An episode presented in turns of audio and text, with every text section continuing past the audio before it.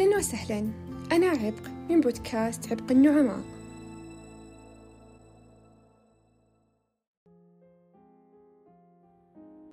موضوعنا لليوم عن ظاهرة فيزيائية شيقة ما نعرف عنها إلا القليل.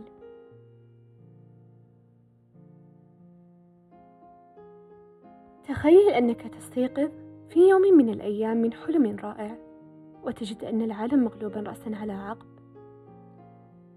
وتلاقي أن القطب الجنوبي المتجمد أصبح قطب شمالي وأن القطب الشمالي المتجمد أصبح قطب جنوبي فتأخذ ببوصلتك لتتأكد من أن كل هذا وحي من الخيال وتتفاجأ بأن البوصلة أيضا مضطربة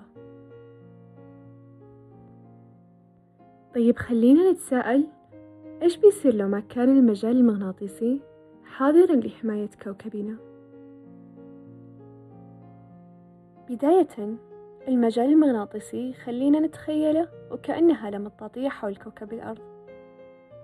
هذه الهالة تجعل العواصف الشمسية ترتد مبتعدة عن كوكبنا. ولما أقول عواصف شمسية أقصد فيها فتات الشمس الساقطة تجاه كوكب الأرض. المجال المغناطيسي له قطبان وهي القطب الشمالي والجنوبي كما نعرفها. ولكن المثير في الموضوع أن في ظاهرة انقلاب المجال المغناطيسي راح ياخذ كل من المجالين مكان الآخر وانقلابهم راح ينتج عنا أضرار كثيرة وراح تتعطل شبكات الاتصال والأقمار الصناعية عن العمل يعني باختصار راح نرجع للصفر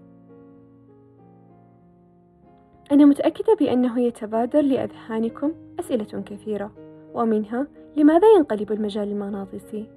وكيف ينقلب؟ وإيش الأضرار اللي راح تتبع هذا الانقلاب؟ تبدأ عملية الانقلاب من بؤرة كوكب الأرض أي من نواة الكوكب. وعندما يبدأ المجال المغناطيسي في الانقلاب فهو يأخذ آلاف السنين. أو أقدر أقول إنه يأخذ قرن كامل على بال ما ينقلب تماما. في مرحلة الانقلاب يضعف سمك المجال أو يتلاشى. وهذه المرحلة هي الأصعب على سكان كوكب الأرض اللي هم إحنا البشر والحيوانات وكل الكائنات الحية اللي عايشة على الكوكب طب ليه بتكون أصعب مرحلة علينا؟ لأن الدرع الواقي لكوكبنا واللي أقصد فيه المجال المغناطيسي ما بيكون حاضرا ليؤدي دوره المهم فمين راح يحمينا؟ بعد الله طبعا بنتعرض للأشعة الشمسية مثل حادثة كارينغتون عام 1859 من الميلاد. هذه الأقطاب انقلبت خلال العشر آلاف سنة الماضية حوالي 171 مرة. وقدرنا نعرف هالمعلومة استنادا على معلومات مخزنة في الصخور البركانية. طب خلينا نراجع المعلومات بتروي عشان نقدر نرجع لكامل تركيزنا.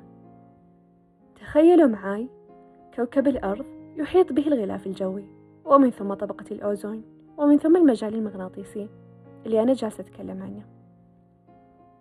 وعند انقلاب المجال المغناطيسي أي انقلاب القطب الجنوبي للشمالي والشمالي للجنوبي راح يتقلص سمك هذا المجال بنسبة معينة.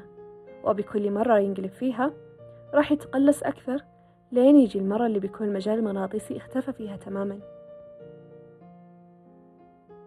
بما أننا قلنا في عملية انقلاب المجال المغناطيسي راح يتقلص سمكه هذا يعني أن الأشعة الشمسية بتكون قادرة على أنها تخترقه وتوصل لطبقة الأوزون.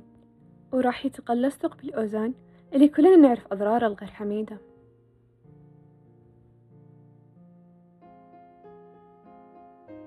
لما نيجي نربط بين ظاهرة انقلاب المجال المغناطيسي وحادثة كارينغتون بنلاقي إن في رابط وحيد بينهم. خلينا نرجع بالزمن لعام 1859 من الميلاد. في أحد أيام شهر سبتمبر وكالمعتاد اتجه الفلكي الإنجليزي ريتشارد كارينغتون لتلسكوبه لمتابعة الأحداث الكونية والفلكية. وعندما وجه كارينغتون التلسكوب نحو الشمس لاحظ أن هنالك كرات نارية صادرة من الشمس ومتجهة للأرض. خاف كارينغتون من اللي جالس يصير. وما هي إلا عدة ساعات مرت بدأ تأثير هذه الحادثة الكارثية. قدرت طاقة هذه الكرات النارية بقدرة طاقة عشرة مليارات قنبلة ذرية موجهة نحو الأرض. بدأت الكوارث في التتالي بدءا من تعطل خطوط التلغراف واللي كانت تعتبر أبرز وسيلة اتصال حديثة. والسبب اللي خلاها تتعطل هو أن بطاريات التلغراف صار فيها تقلبات مغناطيسية أدت إلى انفجارها. ومن ثم انتشار الحرائق في الولايات المتحدة بسبب بطاريات التلغراف. تعطل الوسيلة الوحيدة للاتصال في ذلك الزمن يعني تعطل العمل في العديد من البورصات. وفي الولايات المتحدة والكاريبي أصبح الليل نهار. وبحسب ما نقلته الصحف الأمريكية فاستيقظ أهالي كارولينا الجنوبية مبكرا للعمل. لاعتقادهم أن الصباح قد حل. الشمس أشرقت والعصافير بدأت في الزقزقة ولكن عندما نظروا للساعة وجدوها الواحدة صباحا. حادثة كارينغتون تخلينا نتساءل وين المجال المغناطيسي لحمايتنا من العاصفة الشمسية والكرات النارية؟ ليه ما كان حاضر ليجعل هذه الكرات ترتد عن كوكب الأرض؟ لما نرجع للمعلومات اللي حصرناها بنلاقي إننا قلنا في مرحلة انقلاب المجال المغناطيسي سيتقلص سمك المجال أو راح يصل لمرحلة التلاشي فبناء على هذه المعلومة نقدر نقول أن المجال المغناطيسي كان ضعيف وسمح للكرات النارية بالمرور عبره لتصل للأرض وأنا شخصيا أتوقع أن هذا التبرير الوحيد اللي نقدر نلاقيه لحادثة كارينغتون. وبناء على عدد من التقارير المعاصرة حاليا في زمننا هذا من المحتمل أن تتكرر حادثة كارينغتون مرة أخرى. ولكن هالمرة ما راح تعطل تلغراف فقط. ستعطل العديد من التقنيات اللي نعتمد عليها في حاضرنا. من أضرار انقلاب المجال المغناطيسي على بعض الحيوانات المهاجرة هو أن تلك الحيوانات ومنها الطيور والسلاحف والحيتان تعتمد كليا في تحديد طريق هجرتها على المجال المغناطيسي. وأقدر أضيف أيضا أن في أحد حقبات الزمن الضائعة كان في مجموعة من الأفارقة القدامى. هذول الأفارقة كانوا يعيشون في وادي نهر ليمبوبو وهذا الوادي في أحد أقاليم زيمبابوي وهو في جنوب أفريقيا. هذه المنطقة هي نفسها المنطقة اللي حاليا فيها شكوك مغناطيسية. وهنا أنا لما أقول شكوك مغناطيسية أقصد فيها أن العلماء حاليا لما قرروا يدرسون سمك المجال المغناطيسي لاحظوا أن السمك في هذه المنطقة تحديدا متقلص. ومن التقلص هذا نقدر نفهم أن إحنا حاليا في أحد مراحل الانقلاب المغناطيسي. واللي من الممكن أنه راح ياخذ سنوات عديدة أو نقدر نقول قرن كامل في الانقلاب. فالأفارقة اللي في المنطقة هذه ذات الشكوك المغناطيسية كانت شعوبهم عندهم طقوس غريبة في فترات الجفاف. آه فكان من معتقداتهم الدينية أنهم عشان يقدرون يخلون السماء تمطر وعشان يسيطرون على الطبيعة يقومون بحرق أكواخهم وحاويات الحبوب.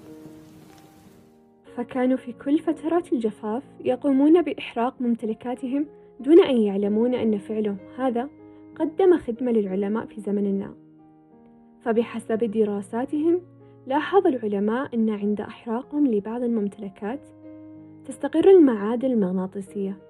ولكن عندما يبرد الطين من درجات الحرارة المرتفعة يعود الاستقرار لسابق عهده. هذا يعني أن فعلتهم هذه تفيد في استقرار المجال ولكن بشكل مؤقت وهذا اللي يثير فضولي هل كانت فعلتهم هذه هي مجرد مصادفة؟ أو فعلا كانوا يحاولون إبقاء هذا الاستقرار؟ وإذا كانت فعلتهم فعلا لإبقاء الاستقرار فهذا يعني أن لديهم العديد من الأسرار عن المجال المغناطيسي واستقراره وأنهم سبقونا في العلم منذ آلاف السنين.